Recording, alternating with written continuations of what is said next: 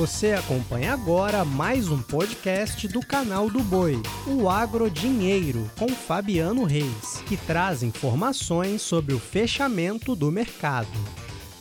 Olá, amigos do podcast Agro Dinheiro. Na edição de hoje, nós vamos falar sobre a vaca que não é louca, né? Já era esperado esse resultado que veio da contraprova do laboratório canadense. Vamos falar também da soja brasileira que de repente passa a ser a oferta que o mundo tem de soja, pelo menos até os Estados Unidos colherem a safra 23-24. Mas disso a gente fala daqui a pouquinho, porque eu já começo falando a respeito do mercado de pecuária, mercado bovino que já tem recuperação, já dá para dizer que começa a ensaiar essa recuperação.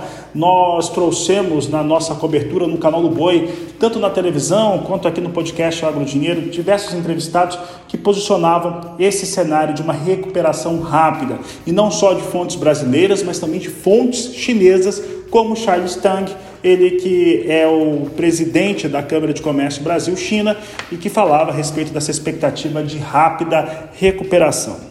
Hoje nós vamos acompanhar e conversar com a Lígia Pimentel da Agrifato, ela que é sócia fundadora, analista de mercado.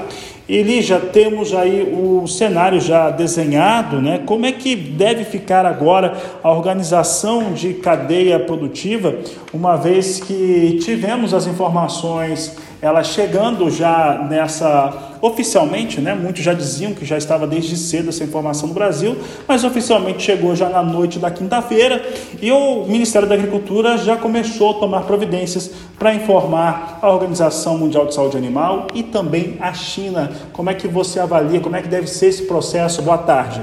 Muito boa tarde. Olha só, a gente tem um desenrolar, como você falou, esperado, né? O animal não tinha qualquer perfil é, de problema sanitário, um animal velho, não era usada ração para alimentar esse animal, os conviventes não tinham sintomas, o preço do boi está caindo, então mais difícil usar ração. Agora é uma época que chove muito, no Pará tem muita produção de pasto, então tudo conversava de fato para que é, o final da história fosse de um caso atípico, né? A suspeita é, ela foi confirmada, tá bom?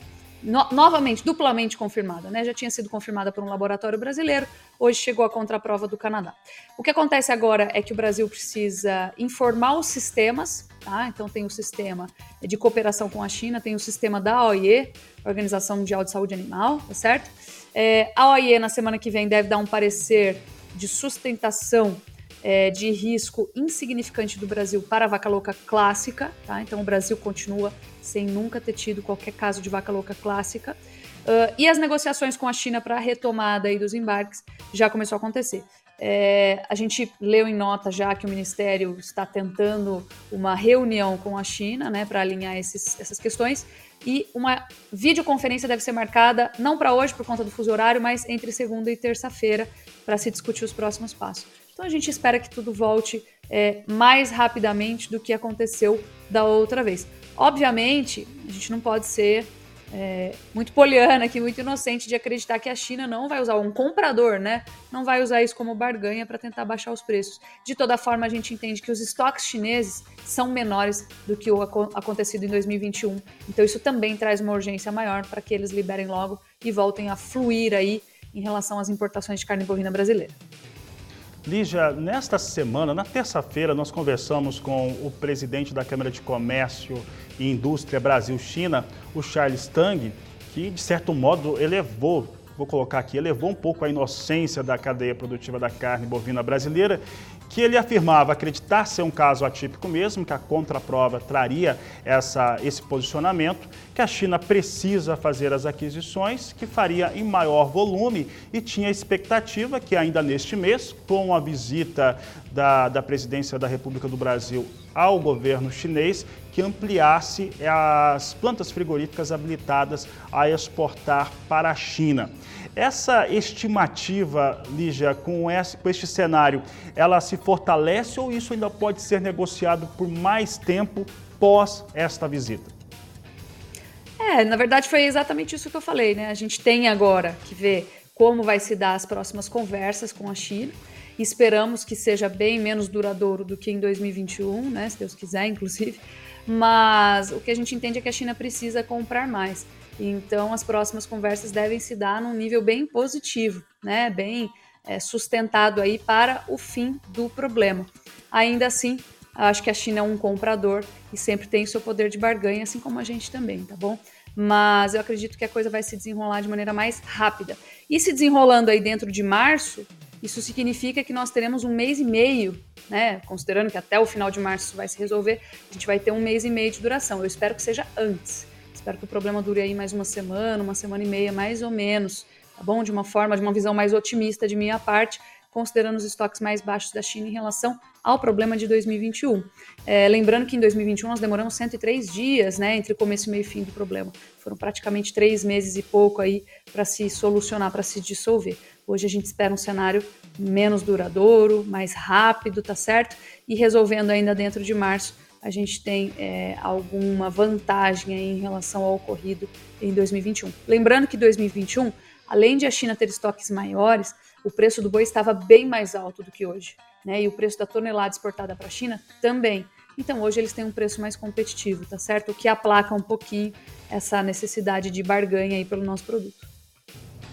É, falando, você falou do preço do boi aqui no Brasil e pegando algumas informações que nós temos de mercado, nós tivemos no começo, né, assim que foi confirmado o caso, nós tivemos primeiramente é, uma suspensão de propostas de compra por indústrias frigoríficas ou poucas propostas. Quando elas vieram, eram mais baixas, o produtor rural pecuarista ele não as aceitou, estabilizou, não teve muita movimentação, negócios. O pecuarista tem hoje uma condição um pouco melhor de pasto para manter os animais no campo, comercializando menos. A indústria deu férias, algumas plantas em férias curtas, né, de 15 dias, pelas, as nossas, pelas nossas apurações, enquanto que os dias de trabalho garantido no setor fabril ficaram menores. Como que deve ficar a organização desta cadeia produtiva e principalmente essa relação de compra e venda de animais para abate, como que deve ficar essa relação a partir de agora?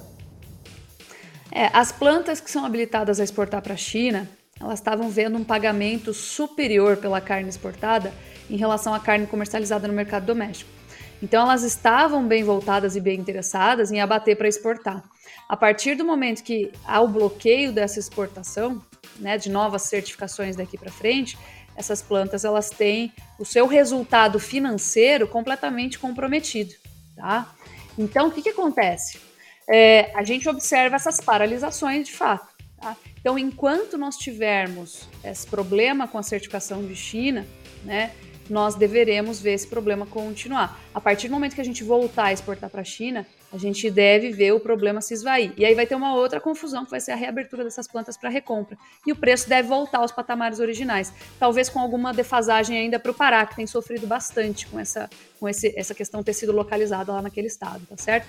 Então tudo vai voltar ao normal. Agora a gente precisa segurar o rojão, esperar a poeira baixar. Vai dar tudo certo, mas a gente vai passar por essa turbulência, né? Infelizmente, a partir do momento em que China tomou uma grande proporção, uma grande representatividade dentro da formação de preços domésticos, né? E nós somos obrigados a suspender exportações para ele, por mínima que seja a suspeita, nós temos um problema aí é, de volatilidade nos preços que acaba afetando toda a cadeia, né? É difícil, inclusive, para o frigorífico também se programar aí e pior ainda para o pecuarista, tá certo? Por quê? Porque o pecuarista é que fica com a bomba na mão. Foi para ele que o preço caiu mais proporcionalmente, né? O preço do boi caiu aí, em média no Brasil 12%, a carne não acompanhou na mesma proporção.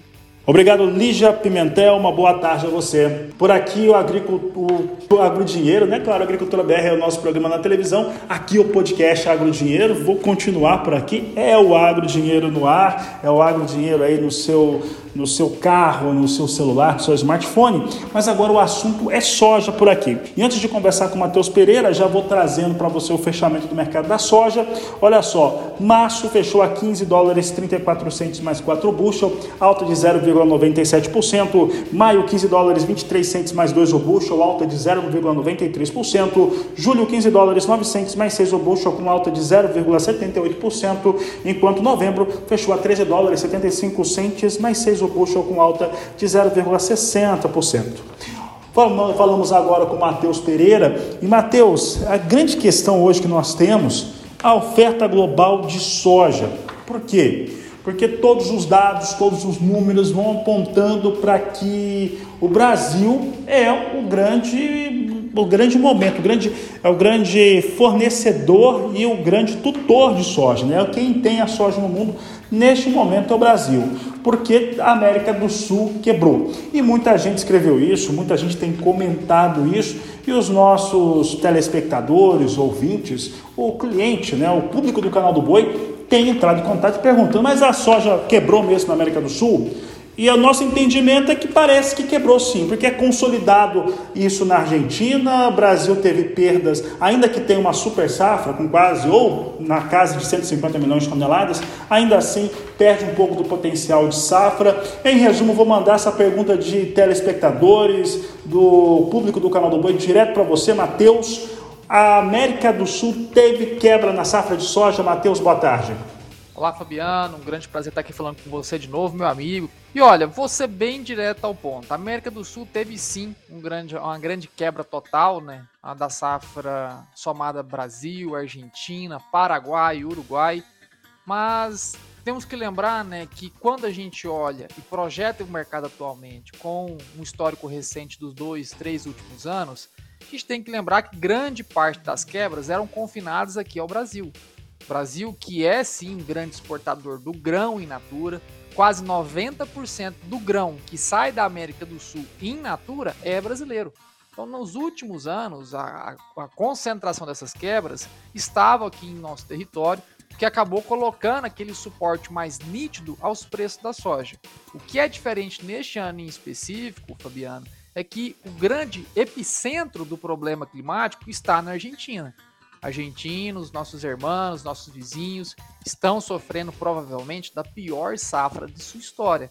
A Argentina, que é um grande exportador de processados de soja, não do grão in natura, como, como é né, colocado agora nesses, ah, nesse primeiro semestre do ano aqui na América do Sul. Então, a Argentina, apesar de ter se uma quebra ah, significante, histórica, empilhando novas perdas ainda agora no, no, nos últimos dias, né?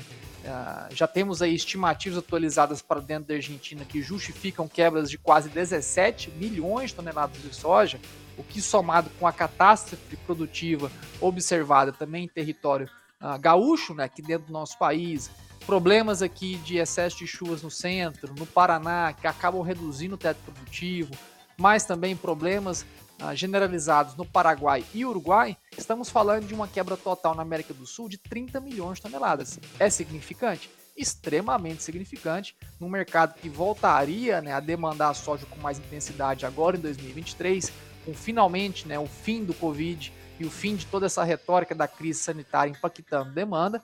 Porém, quando a gente compara com anos anteriores, Fabiano, a gente teve no passado 40 milhões de toneladas a menos, há dois anos atrás 36 milhões de toneladas a menos. Então, por mais que as quebras ainda são expressivas, significantes uh, e irrefutavelmente uh, nítidas em campo, principalmente aos gaúchos e aos argentinos, ainda assim temos que lembrar que os totais da quebra neste ano não é dimensionado, né, ou não, não se equipara ainda ao que a gente viu de prejuízos no ano, em anos anteriores, Fabiano.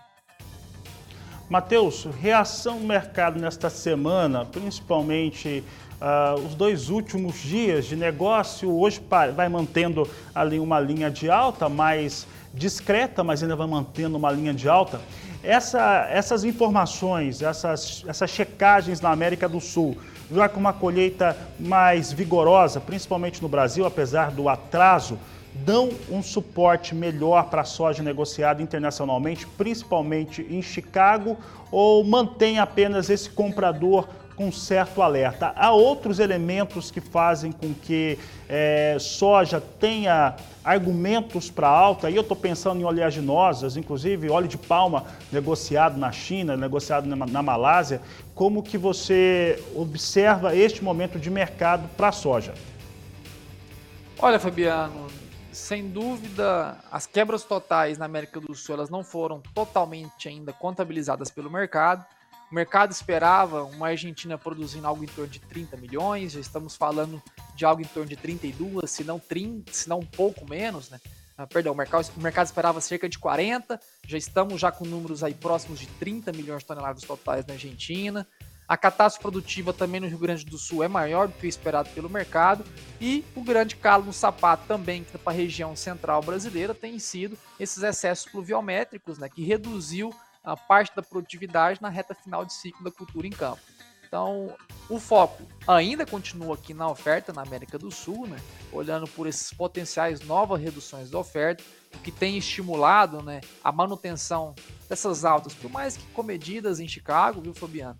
Porém, quando a gente olha para outros mercados, principalmente no mercado de energias, que acaba sendo arrastado também, arrastando né, o mercado de renováveis, que incluiria biodiesel de soja, o etanol de milho, é um setor que ainda sofre uma crise de escassez em toda a região europeia, grande parte da Ásia, e estimulando o consumo de óleos vegetais, trazendo também esse suporte aí modesto aos preços da soja em Chicago. O grande problema, Fabiano, hoje do Brasil está internamente, logística, complicações que acabam ah, reduzindo o nosso basis interno, dificultando as altas dos nossos prêmios de exportação, por conta de uma dificuldade de escoamento e colheita que a gente vem vivendo por agora. Matheus, para encerrarmos aqui a nossa entrevista, nós temos falado bastante de, de, colheita da soja. A Pátria Agronegócio faz esse acompanhamento de como está a colheita nos estados, a média nacional, compara com o que aconteceu nos últimos anos. Mas um fator que também tem trazido bastante preocupação é, o, é a semeadura do milho segunda safra e agora vários estados já apresentam este cenário fora de uma janela ideal. O quanto isso pesa no momento para o mercado do milho e até para a decisão de comercializar tanto o cereal quanto a soja por parte do produtor, Matheus? Fabiano, muito bom ponto levantado. A gente acabou de uh, terminar a nossa estimativa de levantamento de área de milho safrinha, que segunda safra, né, que vai ser colocado fora de janela em todo o Brasil, e cerca de 37 a 40% do milho de segunda safra brasileiro neste ano será colocado no chão fora de janela ideal.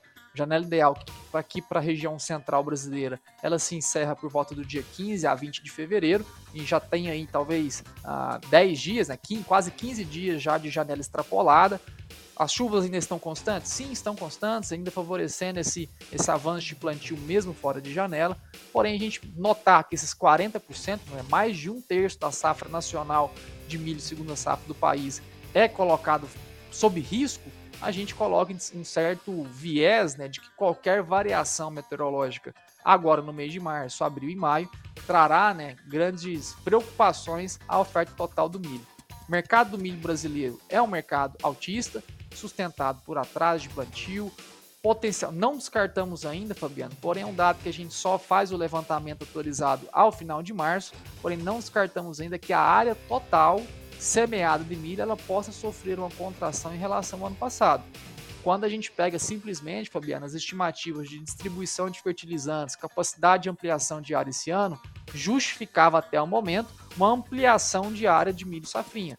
Porém, dada as complicações de colheita de safra verão e a, a, incapacidade de semeadura do milho safrinha, milho de segunda safra, a gente não descartou no nosso levantamento ao final de março. Traremos aqui com exclusividade a você e todos os telespectadores do, do Agricultura BR que poderemos sim observar uma eventual redução da área total de milho, expansão das, das, das, das, das culturas alternativas, como sorgo, girassol, gergelim, porém um levantamento que a gente vai fazer apenas ao fim do, deste mês. Porém, é algo que sim justifica esse suporte, né, sustentação a novas altas dos preços cereais aqui no Brasil.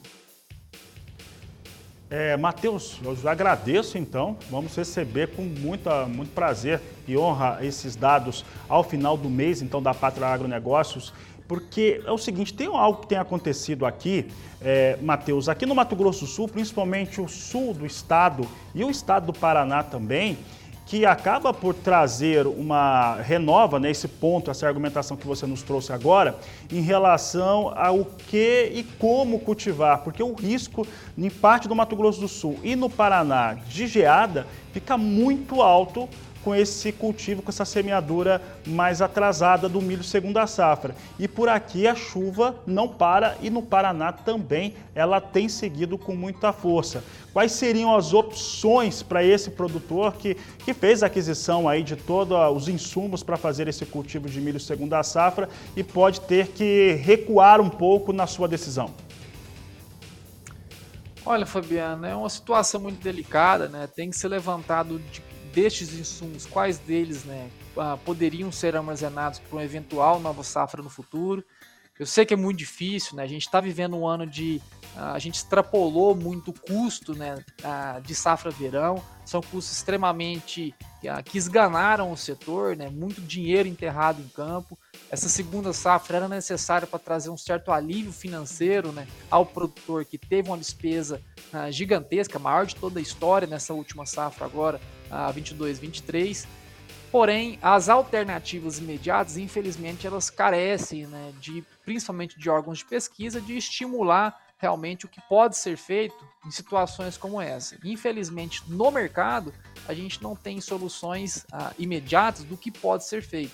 Num futuro, que a gente pode criar preparações, não para agora, não para apagar esse fogo ah, que foi criado agora em 2023, mas eventualmente pensando na longevidade da atividade em 2024, 2025, é criar o que? A inteligência de mercado o suficiente para entender se será viável, antes mesmo da aquisição dos insumos, a gente incentivar né, ou investir nessas culturas de segunda safra que despesam, que tenham essa despesa elevada. Agora, de curto prazo, Fabiano, infelizmente não consigo pensar em alternativas ah, mais ah, promissoras que não seja eventualmente pensar em uma armazenagem com a segunda safra, ou pensar talvez em mudar talvez somente a semente, colocar culturas de menor necessidade hídrica, de maior resistência a eventuais geadas.